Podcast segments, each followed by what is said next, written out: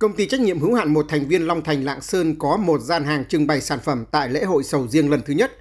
Một cơ sở thu mua sầu riêng tại thị trấn Phước An, bên cạnh cơ sở chính tại tỉnh Tiền Giang, vựa sầu riêng lớn nhất cả nước.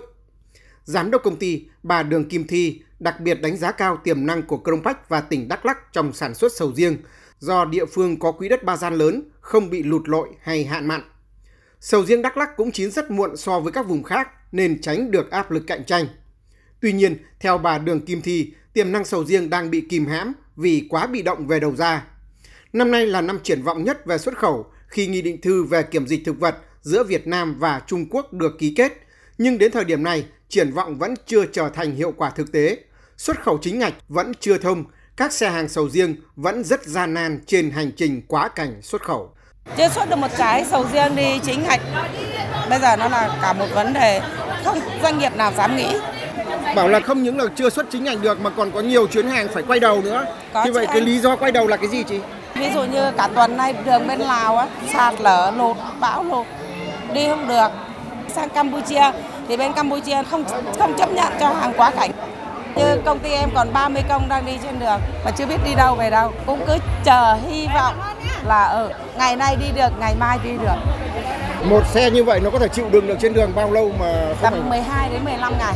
Có nghĩa là 12 15 ngày không được là sẽ quay về lột múi, Đúng rồi. không thì hỏng hết. Dạ. So với khó khăn về đầu ra, lỗ hổng trong quy trình canh tác sầu riêng cũng ảnh hưởng lớn đến hiệu quả sản xuất.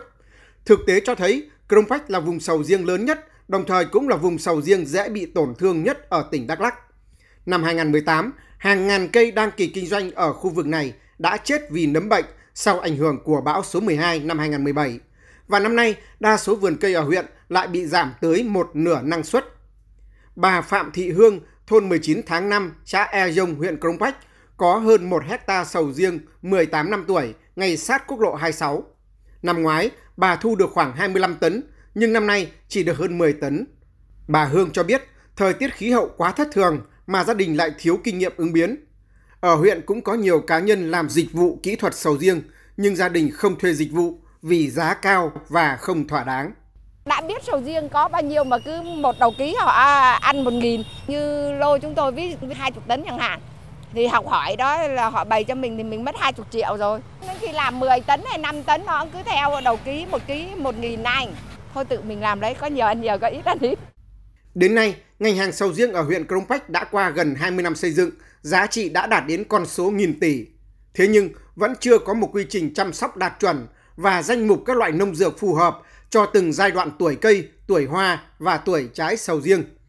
Ông Nguyễn Trung, Phó Giám đốc một doanh nghiệp sản xuất phân bón và chuyển giao kỹ thuật nông nghiệp ở tỉnh Bình Dương có cơ sở tại huyện Krông Pách cho biết, với cây sầu riêng, nông dân đọc sách kỹ thuật và xem hướng dẫn trên video là chưa đủ, mà cần phải học từ thực tế sản xuất.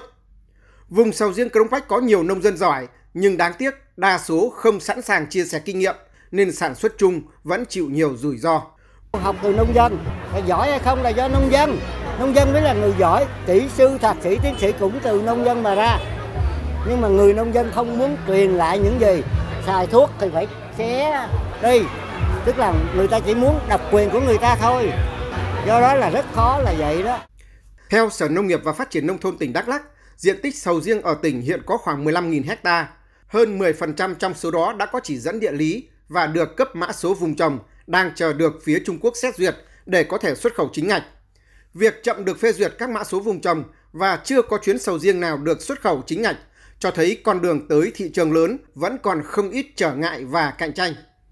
Cùng với cạnh tranh thương mại là cạnh tranh sản xuất khi diện tích sầu riêng cũng đang tăng vùn vụt ở nhiều quốc gia Đông Nam Á như Campuchia, Lào, Thái Lan và Malaysia. Ngành hàng sầu riêng Crong Pách hay nói chung cả Đắk Lắk và Tây Nguyên cần sớm vá những lỗ hổng trong canh tác sản xuất và thương mại mới tận dụng được cơ hội và cạnh tranh thành công.